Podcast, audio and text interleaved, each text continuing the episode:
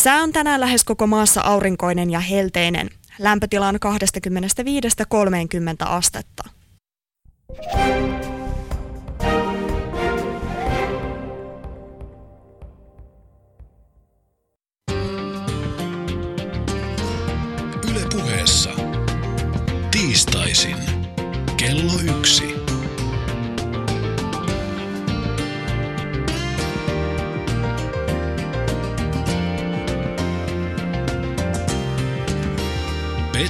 Sihvonen.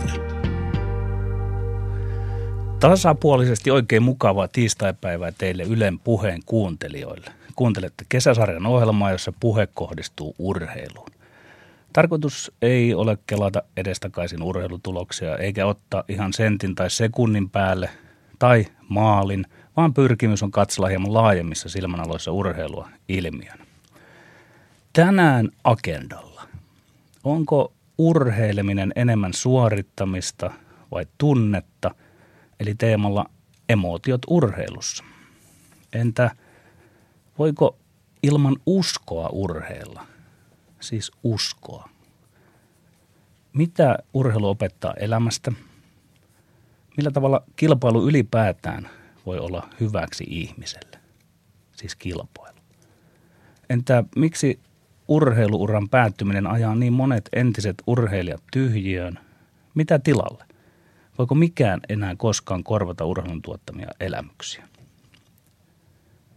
Tervetuloa keskustelemaan Manuela Bosko. Kiitos, kiitos paljon. Mitenkäs sinua pitäisi oikein tituleerata tämän ohjelman pitimiksi? Entinen huippuurheilija, nykyinen näyttelijä. Niin, onko tuo entinen, pelkästään entiseksi. Tuota, tämä onkin, joka paikassa aina kysytään, että miksi tituleeraa, niin sä voit vaikka tituleerata äidiksi. Äippä. Joo, Okei. äippä on ihan hyvä nyt. Se on, se on hyvä. Tuota, äh, sanoit, että entinen vähän niin kuin skeptisesti. Että tarkoittaako se, että jollakin lailla nyt sitten vielä ylläpidät urheilemista? Ehkä sä tulkitsit vähän väärin, No niin. mutta tuota, mua aina vähän huvittaa nämä ex, ex sitä ja ex tätä, että, että toki se on, se on indikoiva joltain osin, mutta tällä hetkellä niin tavallaan se, mitä on, on niin se on ehkä silleen relevantimpaa. Joo, no niin. Sitten mennään äitin kanssa eteenpäin Yes. tästä.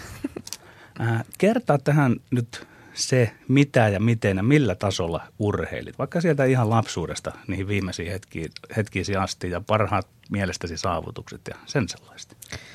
No lyhyesti.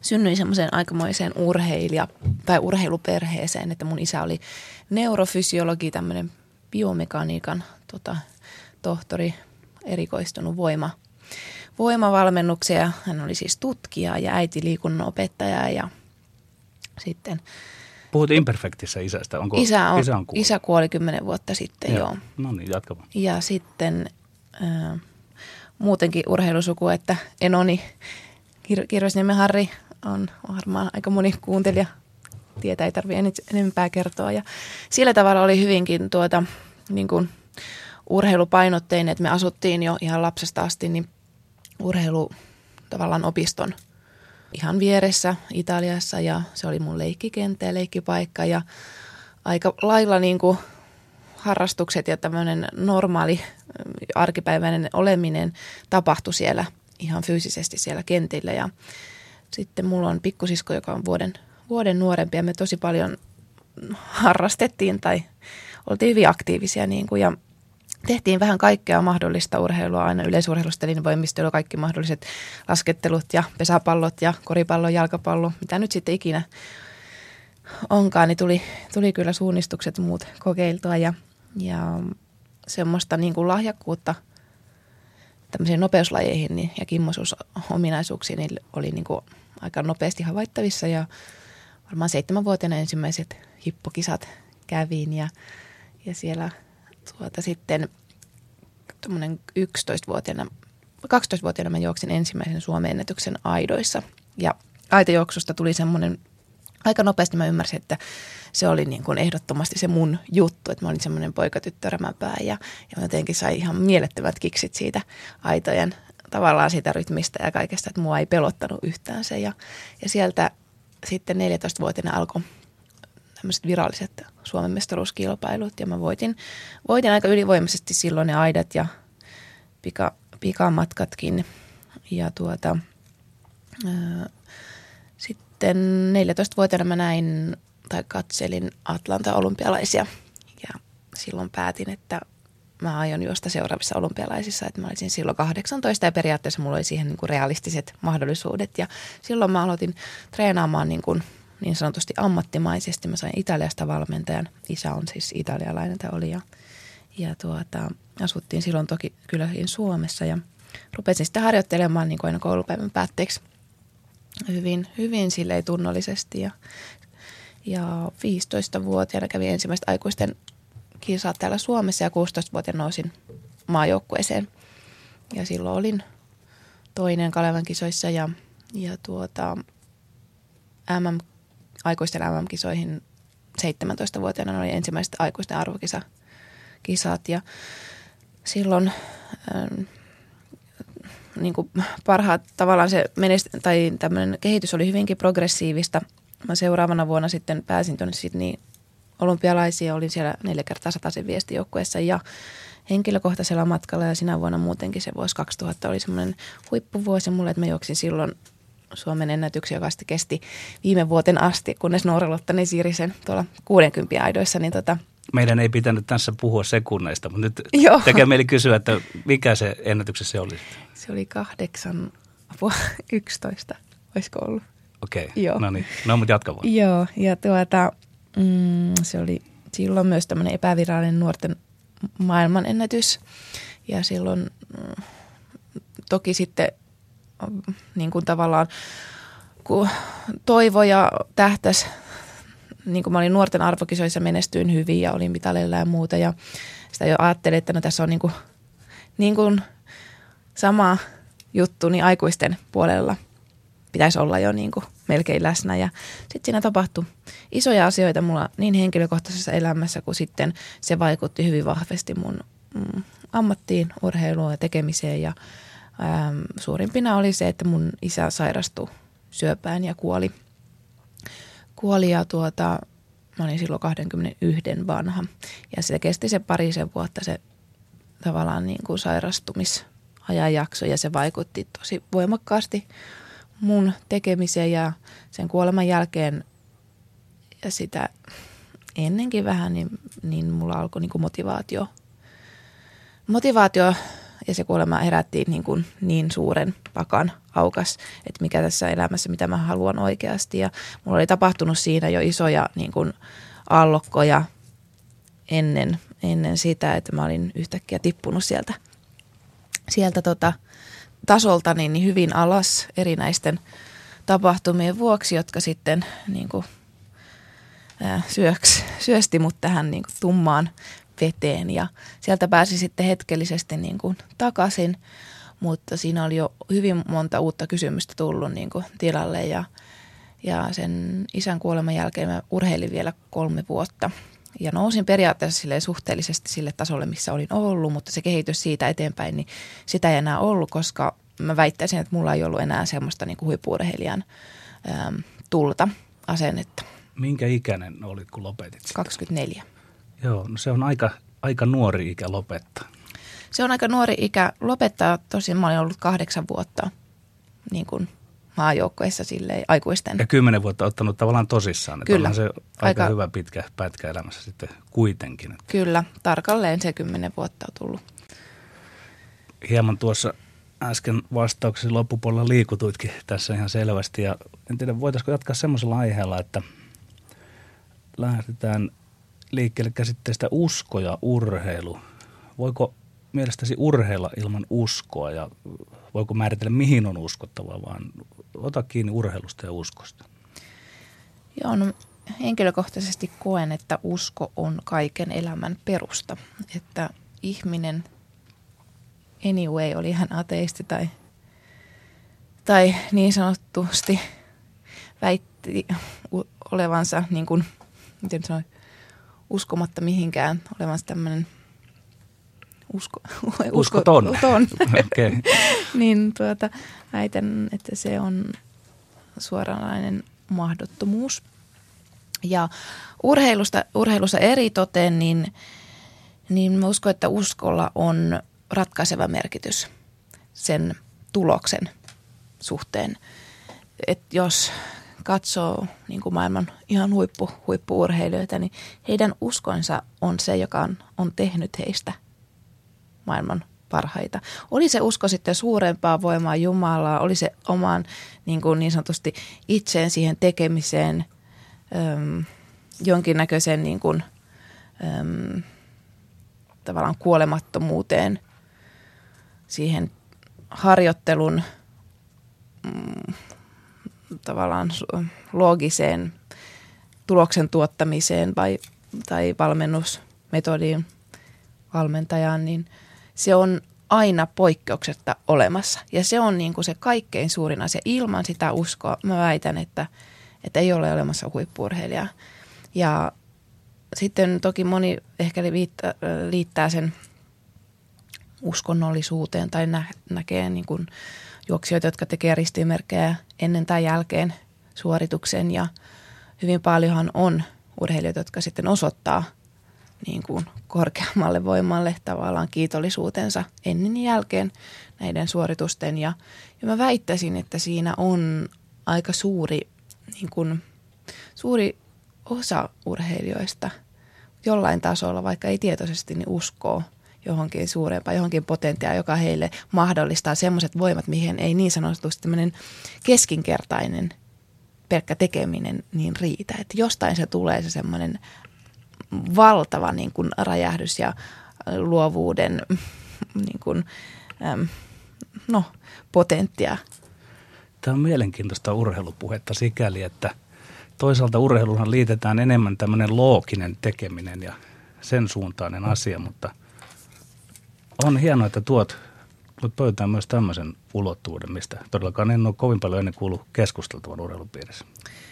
No niin, se on ehkä semmoinen asia, mistä Suomessa ei hirveästi ole nimenomaan ollut puhetta, mutta mä väitän hyvin vahvasti, että 1 plus 1 ei tee huippurheilusuorituksessa kahta, vaan se tekee jotain paljon enemmän ja ja se on tavallaan se looginen, niin sanotusti looginen, rationaalinen ja jollain tavalla hyvin systemaattinen insinöörimäinen tekeminen, se rakenne, se on ja tekninen osuus, se on ehdottoman tärkeä. Ilman sitä ei voi Tavallaan olla siihenkin pitää tietysti uskoa hyvin voimakkaasti. Se on, se on ehdoton ja se on ihan sama mitä asiaa sä teet. Urheilit sä maalasit, rakennat äh, autotalleja tai pilvenpiirtäjiä tai leivot, leivot kakkuja, niin ne tekniset tavallaan raamit ja asiat täytyy olla aivan mielettömän hyvässä kuosissa ennen kuin sitä voi lähteä niin kuin, äm, luomaan tai räjäyttämään. Että ilman sitä, niin se on semmoista, se on hakuammuntaa ja se on aika vahvasti jotenkin kokisin, että äm, siinä ei olla silloin kovinkaan juurtuneita. Että se ei ole ainakaan kovin niin kuin pitkäkestoista.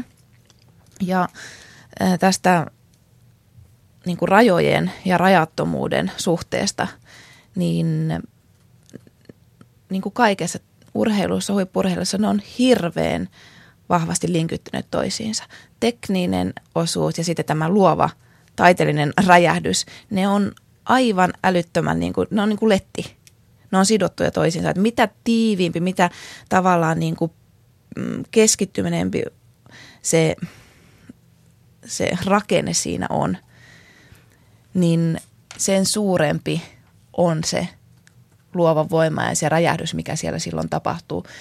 Ja siksi urheilijat on niin kuin mieleltäänkin usein hyvinkin niin kuin tässä suhteessa, niin voisiko sanoa rajoittuneita, että heidän keskittymisensä on ihan äärimmäistä huippuluokkaa just siksi, että sitä energiaa saadaan pakkautumaan siihen yhteen. Ja siinä tämä rationaalinen looginen rakenne, se on se on ihan välttämättömyys. Ilman sitä se ei voi räjähtää.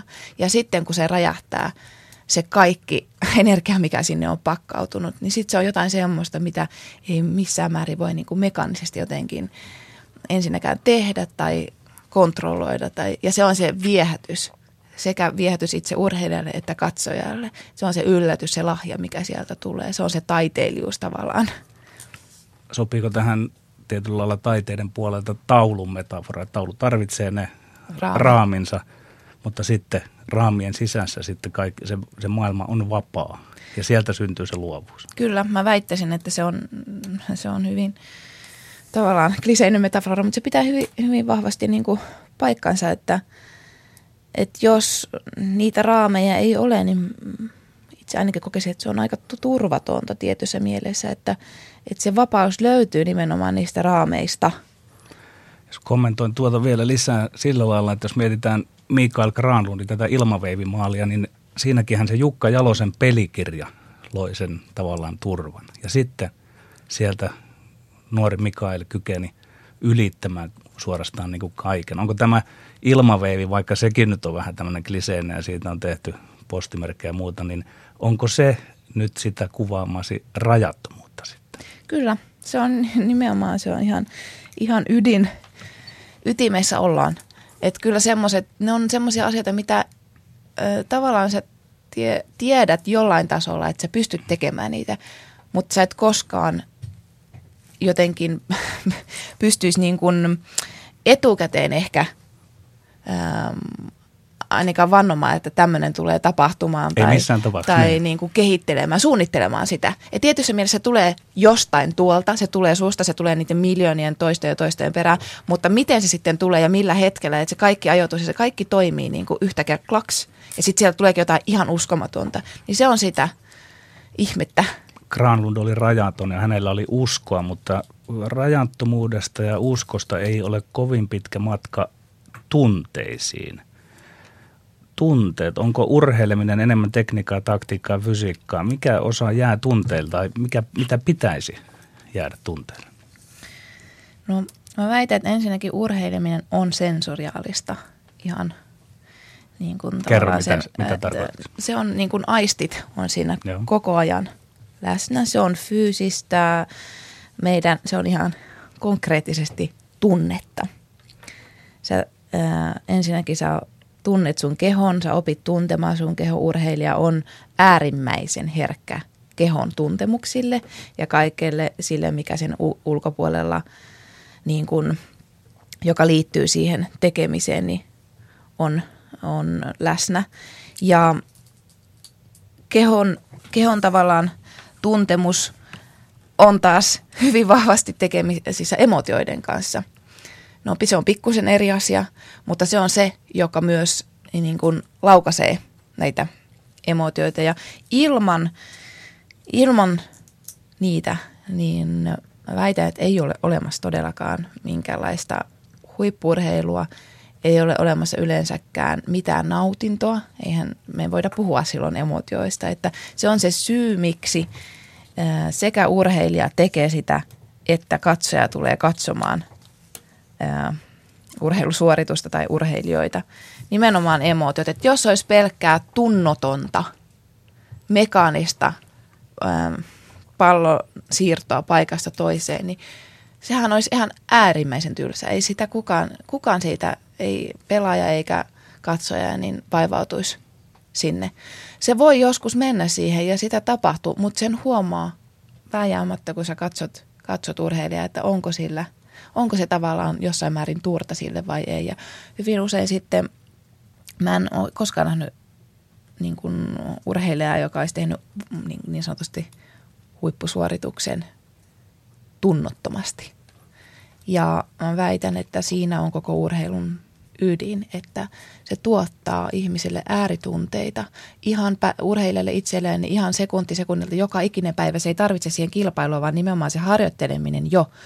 Niin se tuska ja se kaikki ilo ja tavallaan niin kuin periksi antamattomuus ja äärirajojen vieminen aina korkeammalle ja se kaikki, ne on niin kuin fyysisiä tuntemuksia, ne on, ne on ajatuksia, se on tavallaan sitä itsensä niin kuin jollain, jossain määrin sen oman äm, olemisen rassaamista. Sä tutkit itseäsi koko ajan hy- hyvin emotionaalisesti, vaikka sä teet sen tälleen niin kuin fyysisen kautta. Niin se on itsensä tutkimista näiden kaikkien ää, niin kuin tuntemusten, mitä siellä on, niin mitä suurimmissa määrin. Sopisiko tähän yhteyteen semmoinen sana kuin sisäinen puhe? Onko hyvällä urheilijalla koko ajan sisäinen puhe keskustelu käynnissä itsensä kanssa? Joo, väitän, että on. se ei ole tietysti koko ajan aktiivinen silleen, että me puhutaan siitä, että siellä on koko ajan joku tyyppi, jonka kanssa mä tavallaan käyn keskustelua, mutta se, että se on läsnä oleva kuuntelija isossa, isossa roolissa. Siellä on koko ajan kuuntelija, joka kuuntelee, mitä siellä itsessä niin kuin tapahtuu, kehossa tapahtuu tai ajatuksissa ja tunteissa. Ja sitten se vastaa niihin, urheilija vastaa, niin pyrkii vastaamaan ja löytämään tavallaan niin kuin tietä aina niin kuin suurempaan. No entäs tällainen esimerkki, että kuulijoille vähän avautuisi, mitä se urheilu on. DDR-läiset, no he tutkivat vähän kaikenlaisia tyhmiäkin asioita joskus, mutta yksi huomio oli semmoinen, että urheilijan kroppa alkaa palautua vasta, kun tuota menet suihkuun. Eli tarvii myös tämmöisen, että se on niin herkkää tarkkaa. Ja sitten minä nuorena jääkiekkoilijana kuulin tämän, niin olen itse asiassa niin melkein näihin päiviin asti kokenut sen niin, että nyt vaikka en enää juuri urheilekaan, mutta että joku stressikin jopa voi laueta, koska siihen tulee niin tuhansia toistoja. Treenikamat päälle, treeni, suihkuun, niin jopa näin pienestä ja vivahteesta saattaa olla kysymys. Kyllä, ilman muuta tuo suihku liittyy myös ihan fysi- fyysisestikin, niin sehän ionisoi kehoa ja, ja puhdistaa ihan kirjaimellisesti. Ja silloin tämä ähm, niin sanotusti kunto pääsee esille, se pääsee levossa vasta niin kuin ulos. Puhutaan myös tämmöisestä superkompensaatiosta ja, ja tämmöisen niin kuin nimenomaan lepäämisen kautta, niin sieltä alkaa sitten niin kuin kukkia kukat, että jos sä vaan koko ajan treenaat ja treenaat ja treenaat, niin koskaan ei se huippu pääse sieltä ulos, että se tarvitsee se, se maa myös sen hetken, hetken hiljaiselon ja suihku on tavallaan liittyy tähän rutiiniin. Yle puheessa. Tiistaisin. Kello yksi. Petteri Sihvonen. Keskustelen tänään Manuela Boskon kanssa. Tarjolin hänelle epiteettiä ex-urheilija ja näyttelijä, mutta hän otti itse ohjat käsiin ja määritteli, että on tällä hetkellä äiti. No, yhtä kaikki vähän laajempaan keskusteluun. Mitä urheilu opettaa elämästä? Tai miten urheilu opettaa elämään? Hmm. Tämä onkin tämmöinen pieni, helppo. Helppo, ja kyllä. Itse, jos katsoo niin kuin taaksepäin ja ajattelen niitä asioita, mitä urheilu on mulle opettanut, niin varmasti suurimpina asioina, tärkeimpinä asioina on ehdottomasti mm, tietynlainen niin kuin sen ymmärtäminen, ensinnäkin se läsnäolo, se, että urheileminen tapahtuu aina nyt hetkessä. Ja jos sä et ole läsnä siinä hetkessä, niin ei tapahdu ihan hirveästi. Se on semmoinen asia, jota vaaditaan. Se on niin kilpailussa, se on se tavallaan se äm, tärkein asia, se on se su, tietysti mielessä myös se lahja. Se, va, ne pakottaa sut olemaan läsnä ja silloin mennyt ja tuleva ne häviää ja silloin ihminen on täysin elossa. Ja siihen urheilu opettaa, koska me, meidän yhteiskunta ja meidän niin, lapsenomainen tila, joka on aina läsnä nyt hetkessä, niin sehän häviää useimmilla. Ja elämään tulee niin paljon kaikkia, se menee sinne päähän ja tulevaisuuteen ja menneeseen. Ja sen jälkeen mm, tämmöinen systemaattisuus, se, että ymmärtää, että, että ei ole olemassa niin sanotusti suuria askeleita, vaan kaikki askeleet on niin pieniä ja niistä tapahtuu sitten näitä suuria polkuja ja muodostuu ja, ja detaljit on äärimmäisen tärkeitä, yksityiskohdat, kaikki mikä te, mitä tekee, niin se on ihan äärimmäisen tärkeää, että jos ajattelee ihan huippurheilijoita, niin he niin kuin ihan huippuhuiput, niin he keskittyy äärimmäisen tarkasti joka ikiseen pieneen yksityiskohtaan. Ja nämä yksityiskohdat mun mielestä ratkaisee. Ja se on niin kuin itse, jos ajattelen mona, niin kuin monasti tämmöistä tekemistä esimerkiksi näyttelijä, nyt näyttelijänä, niin kyllä mä sieltä vedän ihan hirveästi niin sitä semmoista ajattelua ja, ja just rytmiä. Se, että – että ymmärtää, että silloin kun tekee jotain juttua, niin sen pitää tehdä täysillä. Sitten kun lepää, niin se lepää täysillä. Sä harjoittelet, sä harjoittelet. Kun sä nukut, sä nukut semmoinen tietty rutiiniomaisuus, se on mulle henkilökohtaisesti tosi tärkeä. Jos sä oot vapaalla, sä oot täysin vapaalla.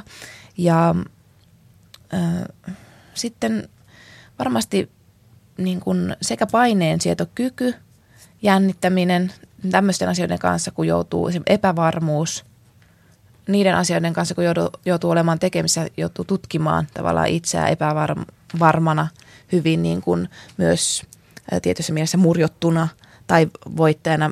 Egon kanssa käydään ihan valtavaa kamppailua urheiluuran aikana ja suhdetta tietysti sitten puhumattakaan sitä tietoisuudesta, mikä siinä kasvaa omaan kehoon tai, tai tuota, mm, silleen kehon, kehon suhteesta itseen, mikä on sen osuus. Ja siellä on myös semmoinen kärsivällisyys on äärimmäisen tärkeä ja se kyllä kasvattaa siihen.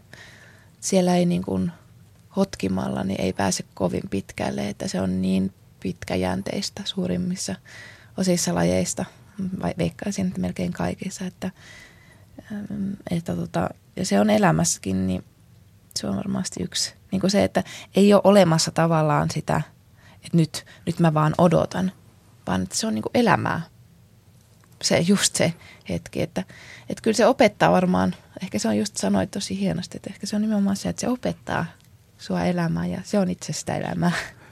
Miten tuota puhut hienosti näistä läsnäolosta ja sitten toisaalta kuitenkin detaljeista ja jotenkin ajattelisin, että se urheilu on ulottuvuus ja asia, mikä on tavallaan ikään kuin metodisestikin otettavassa haltuun, mutta onko elämä kuitenkin vähän muodottomampi ja ei, ei ihan, vaikka varmasti logiikka pätee, niin kuin kuvasit äsken, mutta että ehkä elämää ei voi ihan yhtä lailla ottaa haltuun. No ei tasan varmasti voi. Onneksi. Mm. Enkä väittäisi, että urheiluaika voi ihan täysin ottaa har- haltuun, eikä pidäkään. Mä en usko, että se on edes missään määrin, niin se ei ole kovin mielenkiintoista. Se on aika niin kuin jotenkin tylsä ja latteeta. Se on mun mielipide. Että se onhan tavallaan se huvipuisto, että ei, ei aina tiedä, että mitä tulee ja mitä menee ja yllätyksiä tapahtuu ja äm, asioita tapahtuu, joita voi ehkä jossain määrin ennakoidakin, mutta, mutta aina melkein poikkeuksista on jotain, jotain semmoista, mitä ei osannut niin kuin aavistaa onneksi. Ja tiettyjä asioita ö, urheilu opettaa, se on mikrokosmos makrosta.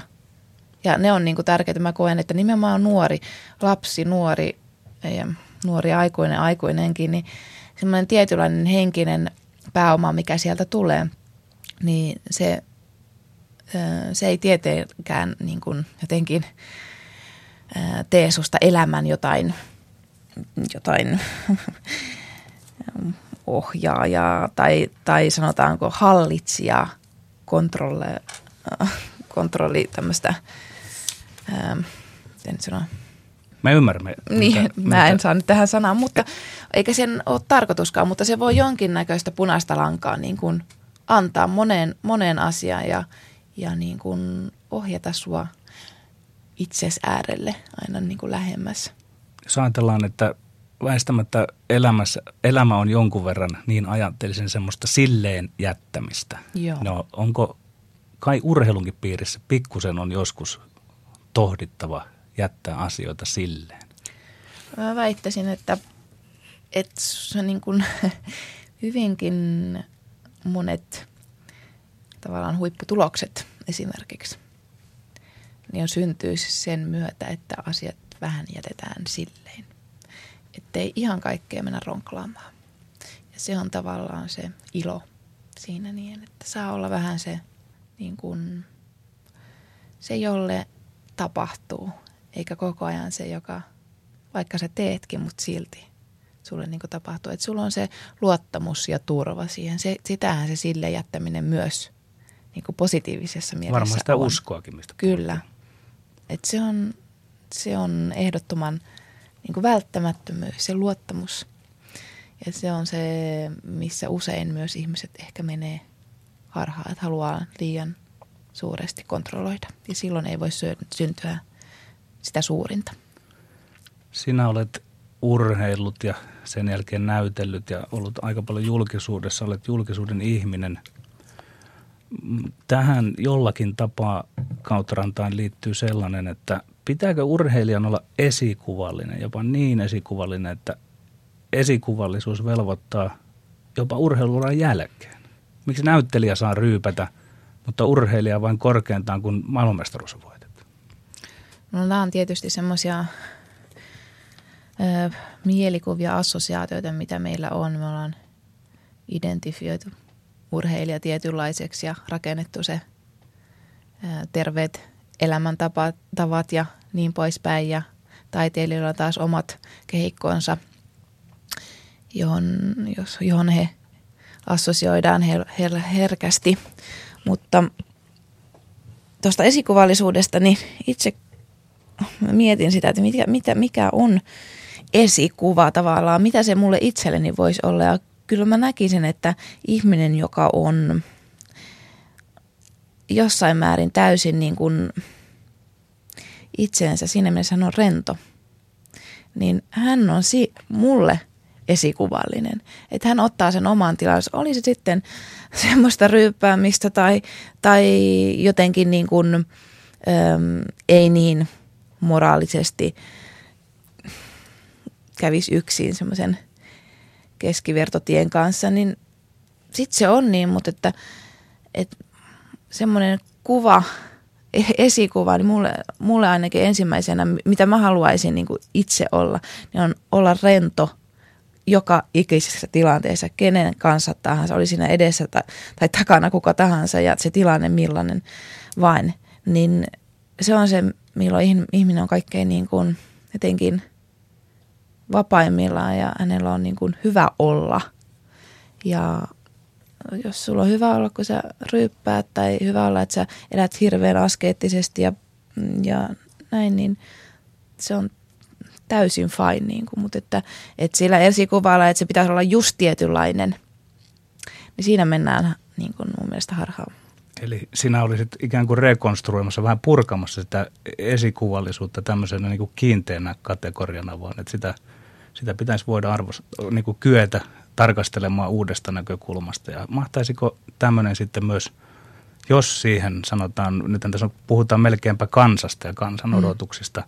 niin tuota, tämähän väistämättä nämä esikuvallisuuden vaatimukset, ne lisää urheilijoiden paineita – että tuota, jos, jos urheilu oli, on Suomessa kansallinen kysymys, niin kansa voisi vähän höllätä varmaan mielestäsi sitä esikuvallisuuden suljettua kategoriaa. Joo, toki se, kokisin, että jos urheilu on tavallaan niin kuin hyvinkin sinut itsensä kanssa, niin hän ei tietyssä mielessä hänen niin kuin tarpeensa miellyttää muita laskee – ja paradoksaalisesti silloin hän on hyvin esikuvallinen ja miellyttää ihmisiä. Ja siinä nimenomaan se peilaus siihen, että mä saan olla se, mitä mä olen, niin se ihmisiä niin kuin siellä tietoisesti tai tiedostamattomasti niin vetää puoleensa. Tämä on, vaikka sitä katsotaan meidän niin sanottuja esikuvia, niin näinhän se on. Miksi urheiluuran loppuminen ajaa niin monet tyhjyyteen? Onko olemassa toista tai oikein seuraavaa intohimoa, joka voisi ylipäätään korvata urheilemisen, urheilun. Miten urheilusta voi päästää irti vai onko se edes toivottavaa päästää irti? No, tämä on semmoinen iso, iso ongelma meidän ö, yhteiskunnassa huippuurheilusektorilla, varsinkin siitä ö,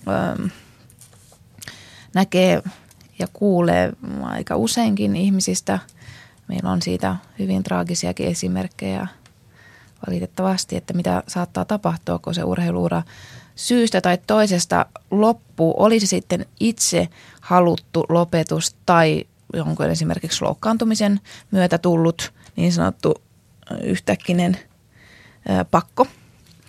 Toki jos se on niin kuin tapahtuu silleen vähän yllättäen, niin se matka on usein vähän ehkä tuskallisempi ja kivisempi, jos se, sitä prosessia on tehnyt pitempää tai kokee, että, että tämä ei ole enää, tämä tie on tavallaan niin kuin kuljettu ja tämä loppuun puristettu appelsiini, niin tuota, silloin se voi olla helpompi. Mutta se, että löytyykö toista elämässä toista intohimoa, toista semmoista asiaa, joka täyttäisi tavallaan nimenomaan emotionaalisesti, älyllisesti, mitä tahansa, niin sen, sen tavallaan niin kuin rikkauden, mitä urheilu on antanut, niin se onkin sitten hyvin, hyvin mielenkiintoinen asia. Itse uskon ja haluan uskoa, että ihmiselle, että ihmisestä löytyy poikkeuksetta ihmiselle niin äh, intohimoja. Ja jos yksi tavallaan loppuu, niin on olemassa toinen. Että yksi ovi siellä sisällä menee kiinni ja toinen avautuu, mutta että sen etsimiseen ja siihen uskomiseen, että semmoinen on olemassa, siihen ei usein edes, sitä edes niin kuin kysytä välttämättä, että ajaudutaan tavallaan joko tekemään jotain duunia, totta kai pitää tehdä, niin kuin tarvitaan ruokaa ja niin poispäin, mutta että, että uskaltaisi tavallaan niin kuin lähteä myös kysymään hyvin syvällisesti, että mitä, mitä on niitä, mitkä on ne asiat, mistä mä ehkä nautin, mitkä vois olla ne asiat.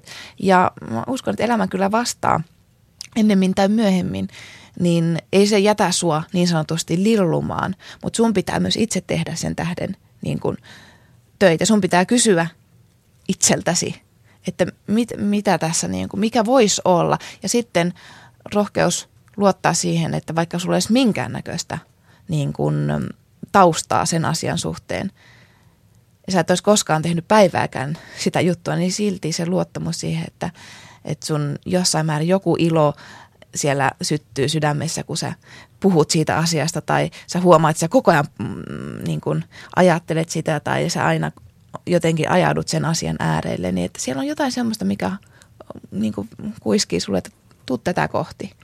Ja että uskaltaisi niin kuin tehdä sen hypyn sitä kohti. Ja, ja mä uskon, että ihmisillä on, meillä kaikilla on se niin kuin, että ei se elämä lopu siihen, se urheiluura loppuu. Se voi olla se tutkimusmatka siihen seuraavaan. Se voi olla pitkä ja se voi vaatia.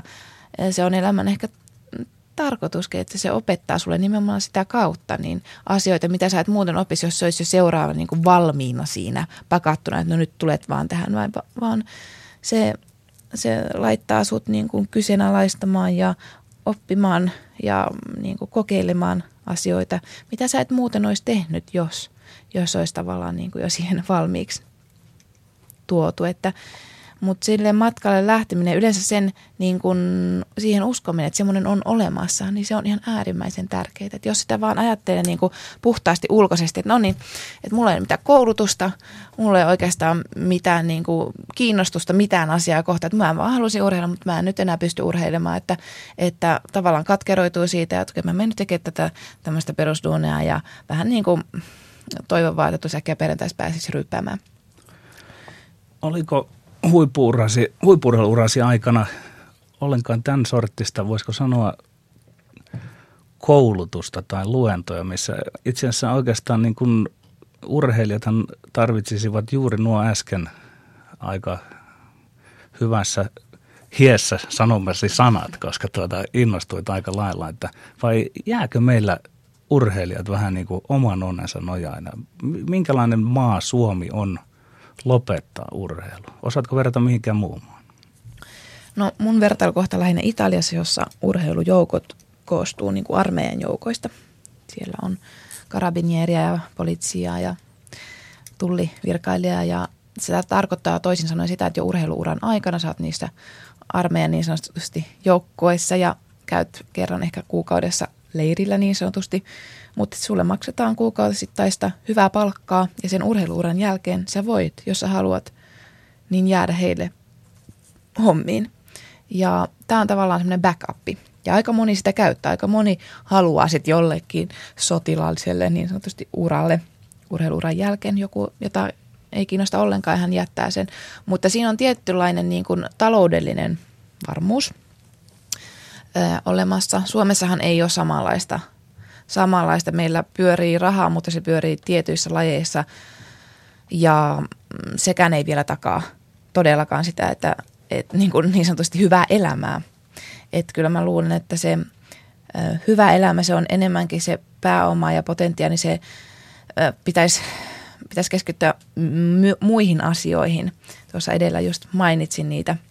Ja se on semmoista sisäistä, sisäistä ähm, pääomaa, jota Suomessa on, tietysti meillä on tämmöinen urheiluakatemia ää, rakennemalli ollut ja kymmenisen vuotta olisiko suurin piirtein lukiolaisten ja sen ikäisten, niin tota, sitä yhteistyötä, mitä koitetaan opintojen ja urheilun yhdistämisellä saada aikaan nimenomaan sen tähden, että sitten urheiluuran jälkeen ei jäätäisi tyhjän päälle. Ja sitä on kehitetty, mutta mä sanoisin, väittäisin, että se ei välttämättä ihan yksin riitä. Että tarvitaan myös jossain määrin semmoista äh, hyvin syvällistä henkistä äh, psykologista keskustelua, äh, vuorovaikutusta. Ja monesti aktiiviuran aikana ja nuorena niin ei siihen välttämättä ole edes kiinnostusta. En mä itse ainakaan kokenut, että joskus kaksikymppisenä, niin mua ihan hirveästi se edes kiinnosti. Että mä opiskelin toki samaan aikaan, mutta se oli kuitenkin vähän siellä sivussa, että mä tein sitä, koska mä halusin tehdä mm, niin kuin myös jotain muuta. Ja toki ajattelin, että ehkä sitten joskus, mutta, mutta ei se ollut niin suuressa roolissa. Että kyllä se on ihan niitä viimeisiä vuosia ehkä, kun jossain määrin niin kuin tietää, että nyt on, ollaan niin kuin urheiluuran – päässä, jolloin ne kysymykset ehkä vahvistuu ja alkaa kyseenalaistamaan ja vähän pohtimaan ja tutkimaan, että mitä tässä niin kuin seuraavaksi. Ja siinä vaiheessa, kun ihminen itse hakeutuu sen äärelle, että niin pitäisi olla joku peili. Itse olen kuullut monta kertaa, vaikka en nyt mikään niin häävi urheilija ollut, mutta sit siitä kummastelevia kysymyksiä siitä, että Petteri, olet jääkiekkoilija, No Petteri, miten on mahdollista, että olet sitten sen jälkeen opiskellut kirjallisuutta? Onko, onko meillä vähän liian tämmöinen niin kuin, yksi silmäinen näkökulma tähän? Mietin jotain Klaas Anderssonia, joka on psykiatri ja hän on pianisti ja hän oli poliitikko ja vielä runoilijakin. Niin ahdetaanko urheilijat vähän liikaa siihen semmoisen muotiin, että ajatellaan, että nyt kun jääkiekkoa lopettaa, niin sitten se menee sen jälkeen, no mä yritän nyt keksiä jonkun vaikka, että vakuutusmyyjäksi tai että jääkiekko tuottaa hyviä markkinoijia. Esimerkiksi tämmöisiä on vallalla. Kyllä, kyllä. Joo, tämä on ihan taas semmoinen asia, mikä on Suomessa aika, en sanoisi, rajattua. Että menen niihin mielikuviin, millainen on urheilija, millainen on urheilijan niin kuin, tavallaan rakenne, sielunmaisema ja, ja mihin se tavallaan kuuluu – ja hyvin usein se ei kuulu minnekään kulttuurialalle tai niin, no se on varmaan semmoinen, mikä, mit, mihin sitä ihan her, hirveän helposti niin kuin yhdistetään, eikä välttämättä tieteenkään sektorille. Ja se on, se voi jossain määrin, niin se voi myös niin kuin ihmistä lamannuttaa tai se voi saattaa mennä siihen semmoisen, että no okei, että, että mä oon nyt vaan tätä ja mun pitäisi tehdä vain niin kuin näitä asioita. Itse en niin kuin tämmöisestä lokeroinnista tai hirveän vahvasta identifioinnista tai jotenkin, niin en välitä ollenkaan. Että mun mielestä se on ihan epärelevantti. Se ei niin kuin kiinnosta mua. Ja sen ei pitäisi kiinnostaa mun mielestä hirveän yleensäkään ihmistä, että me ollaan niin kuin 360 astetta ja me ollaan samoista, samoista ää, soluista niin kuin tehty ja siellä se potentia on ihan äärimmäisen laaja. Ihan mitä ikinä sä haluatkin tehdä, niin sä voit sen periaatteessa niin kuin toteuttaa. Yle puheessa. Tiistaisin. Kello yksi. Petteri Sihvonen. On määrityssä mielessä kummajainen – Manuela Bosko. Minkälaista on olla Suomessa urheilijanäyttelijä, jos nyt niputetaankin se näin, vaikka tämmöisistä kategorisoinneista välttämättä pidäkään. Oletko törmännyt sellaisen, että miten se nykyinen tai entinen urheiluväki ajattelee sinusta näyttelijänä ja entä sitten taas, miten siellä näyttelijöiden puolella – teatteritaiteen puolella, miten siellä ajatellaan siitä, että sinulla on se urheilutausta? No se on jännä juttu, että musta tuntuu, että varmaan ikinä pääse sitä, tai pitääkö sitä nyt edes päästä jostain urheilijan leimasta, tuo on se urheilija, eh, jos vaikka näyttelijä tuo on se. Tai sitten, ähm, niin, Ja sitä se on jossain määrin ehkä voisi ajatella, jos näin haluaisi ajatella, että se on taakka tai, tai että no toi nyt vaan sitten tekee jotain tuommoista jostain syystä. Ö, mutta jos mä ajattelen niin teatteripuolelta tai tuolta näyttelijäpiireissä, niin se ei ole, en ole kokenut, että se nyt olisi ihan hirveän niin kuin, ongelma ollut, että mä oon joskus juossut.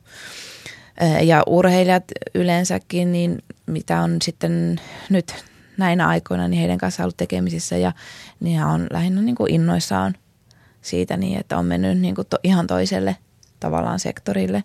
Mutta ö, se on vähän hassua, että semmoinenkin asia kuin joku juokseminen, niin se voi määrittää sua seuraavaksi 80 vuodeksi. Että sä et sitä varten voisi esittää jotain koditonta pikkulasta, että sä oot joskus juossut tai että sä et voi sitä esittää hyvin tai että se olisi jossain määrin teennäistä tai, tai mitä tahansa siellä nyt voikin sitten olla semmoisia ajatuksia, että ne ei ole, niin kuin, mä en koe itse, että ne on missään määrin niin kuin ristiriidassa. Et, et se on ehkä vain siksi, että se on julkinen ammatti, mitä on aikaisemmin tehnyt. Ja siksi se on se ensimmäinen asia, mi, mi, mihin on identifioitu ja lokeroitu. Niin, kyllähän näyttelijät aika usein ovat harrastaneet fyysistä orientaatiota, että tietysti itse en sitä maailmaa ihan niin hyvin tunne, mutta että julkisuudessa on ollut nämä Jouko Turkan ja mm. ja tuota Jussi Parviaisen tuomat metodit, missä, missä urheileminen oli hyvinkin lähellä varmaankin sitä näyttelemistä sitten. Olet Manuela Posko tehnyt lopputyösi huippuurheilun ja näyttelemisen flow-tilasta. Kertoisitko hieman siitä? No joo, mua kiehtoi tämä aihe silloin aikanaan, kun menin teatterikouluun ja huomasin, että se on tosiaan, se muoto tavallaan on irrelevantti, että miten sen flow-tilan voi kokea – sen saman, mitä mä olin siellä aikanaan, niin kuin se syy, miksi mä olin sitä juoksua niin kuin sen tie, sille tielle lähtenyt, niin se oli siksi, että se tuntui vaan niin kuin ihan parhaalta, mitä ikinä tiesi. Ja se tekeminen niissä parhaissa hetkissä, kun tuntui, että sitä vaan niin kuin tapahtui, että oli samaan aikaan sekä se tekijä että se, joka, niin, jolle tehtiin ja se mieretön niin kuin voima ja semmoinen niin kuin rajattomuus, että sitä vaan saattoi niin kuin räjähtää ja että se vaan niin kuin virtas, semmoinen aivan autuas tila, unohti kaiken, kaiken niin kuin, että sitä vaan oli täysin läsnä ja kaikki vaan solju. Niin se sama, kun se katos tavallaan siinä urheilumaailmassa, niin sitten yhtäkkiä äm, se olikin taas läsnä sen näyttelemisen kautta. Ja se oli ihan mieletöntä.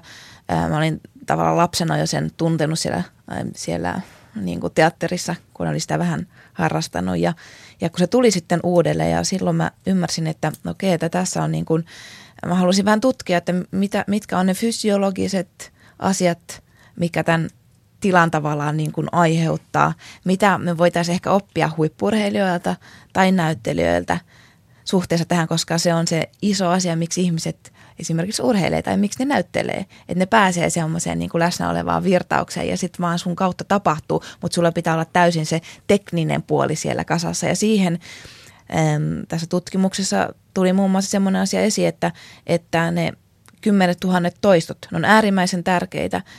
Ilman niitä sitä flow ei tietysti mielessä voi tulla – kun puhutaan niin kuin semmoista huippusuorituksista myös.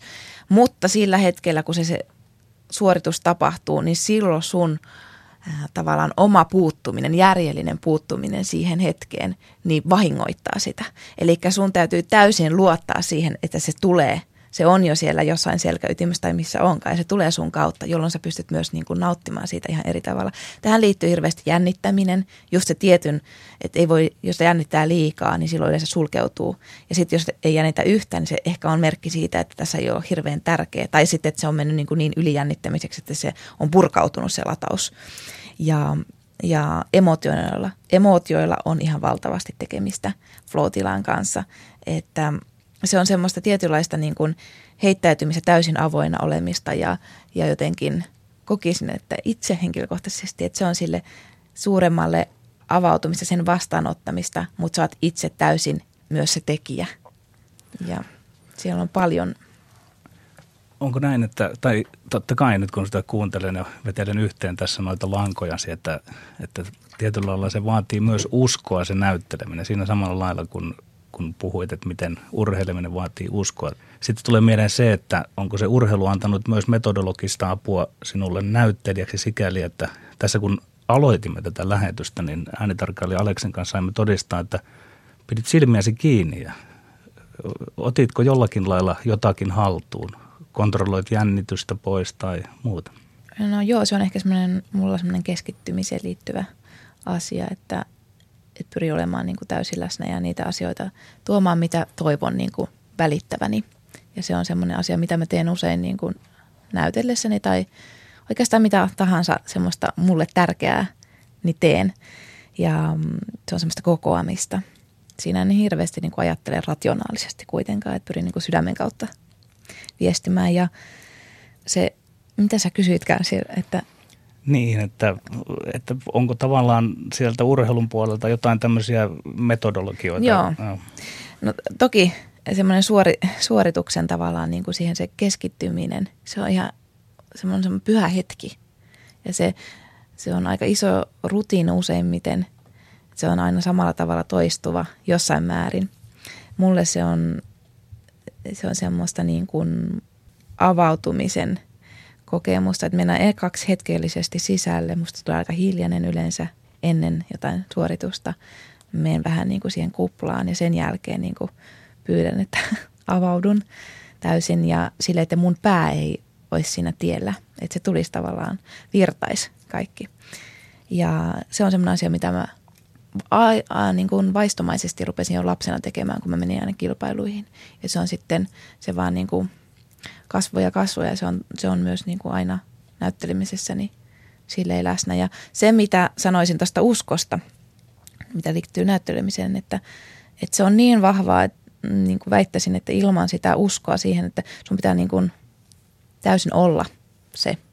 Että se tavallaan niin kuin olemisen jotenkin yrittäminen, niin se on ihan, se on ihan valhetta.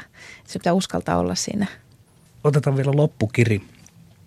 onko urheilu tasa-arvoinen paikka? Miten koet omalla urallasi? Onko nainen urheilijana tasa-arvoinen miesurheilija rinnalla? Mä en kokenut, että siellä olisi hirveätä epätasa-arvoa ollut. Silleen ehkä enemmän tuolla valmennuspuolella hallituksen ja tämmöisen niin kuin, ne piirit on aika usein meidän lajissa niin nimenomaan miesvoittoisia.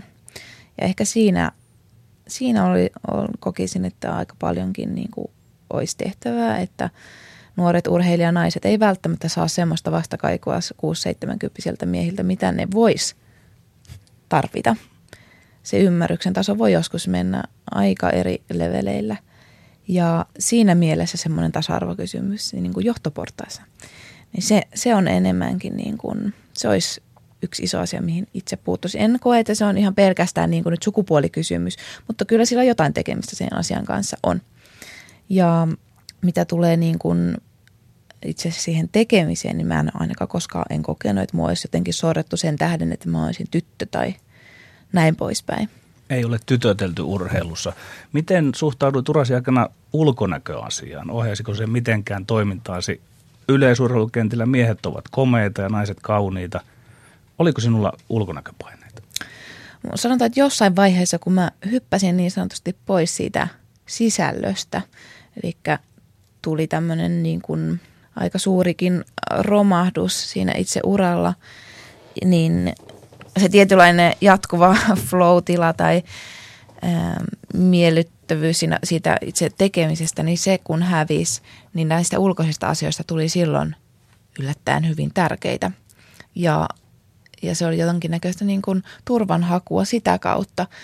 Se oli silloin tiedostamatonta ja tavallaan myös, mä olin niin nuori, että mä hain sitä, rakensin sitä identiteettiä ja, ja siinä paljon näitä asioita varmaan uskoisin aika moni käy läpi, että se urheilijakatsojan suhde, yleisön suhde, sä oot siinä melkein ihan fyysisesti melkein alasti ja että ne jossain vaiheessa saattaa pompata sieltä ulos ja se usein tapahtuu silloin, kun se itse tekemisen tärkeys jossain määrin niin laskee ehkä tai se hetkellisesti siirtyy niin kuin sivuun, tai jos median huomio on hirvittävän valtava ja sä et oikein ole valmistautunut siihen, harva on ihan täysin valmistautunut, niin tuota, se saattaa hetkellisesti sua niin kuin jotenkin hämätä.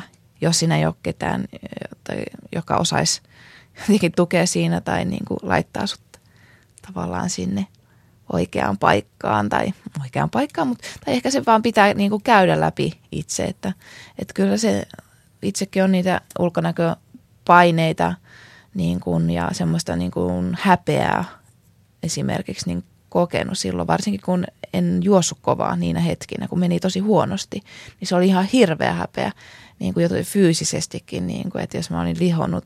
Ja kun olin silloin yhteen vaiheeseen, niin se oli aivan, aivan tajuton niin kuin se tunne mennä sinne ja riisuutua ja juosta hitaasti. Ja se oli niin hirveä, niin kuin se, mä olin sidottu, niin kuin mun arvo oli sidottu siihen, siihen kehoon ja niihin tuloksiin. Ja, ja tavallaan se kamppailu, mitä silloin kävi, niin, niin se opetti aika, aika paljon. Ja myös sit suhteessa siihen toiseen puoleen, että, että kyllä nämäkin asiat tulee siinä aika usein aika monella niin kuin vastaan. Sinulla on pieni lapsi kotona, kuten tuossa alussa sanottua. Et koskaan huippuurheilut niin, että sinulla olisi ollut pieni lapsi, mutta mitä luulet, kuinka äitiyden ja urheiluuden olisi voinut yhdistää? Vai olisiko se ollut sen kummempaa kuin nyt äitiyden ja näyttelijöiden yhdistäminen? No niin, en tiedä, olisiko ollut silleen kummempaa. Tietysti luulen, että aika moni semmoinen huippuurheilija, joka on sitten palannut äitiyden niin kuin jälkeen, niin on tehnyt tosi loistavia tuloksia. Mä luulen, että se johtuu pitkälti siitä, että prioriteetit on muuttuneet. Semmoinen tietty rentous on siinä läsnä lähes poikkeuksetta. Ja kun se urheilu ei ole enää tietysti jotenkin niin kuin pakkomielteinen tai, tai että se ei ole kuitenkaan tärkein asia. Niin Lapsi silloin, mahdollistaa sen silleen jättämisen. Juuri näin. Niin. Ja se pakottaakin melkein siihen. Mm. Niin silloin ne tuloksetkin yhtäkkiä saattaakin syntyä, koska sä et koko ajan kontrolloi sitä kaikkea. Ja myös tietysti kaikki hormonitoiminta ja semmoinen, niin se on ihan huippuluokkaa silloin. Niin tuota, onko se sitten sama asia kuin, niin kuin näytellä? Niin jossain määrin varmaan on, että prioriteetit anyway muuttuu. Kiitoksia haastattelusta, Manuela Posko. Kiitos paljon. Yle puheessa. Tiistaisin. Kello yksi. Petteri Sihvonen. Petteri Sihvosen vieraana oli Manuela Bosko ja ensi viikolla Sihvonen puhuu urheilujournalismista Jukka Röngen ja Esko Hatusen kanssa.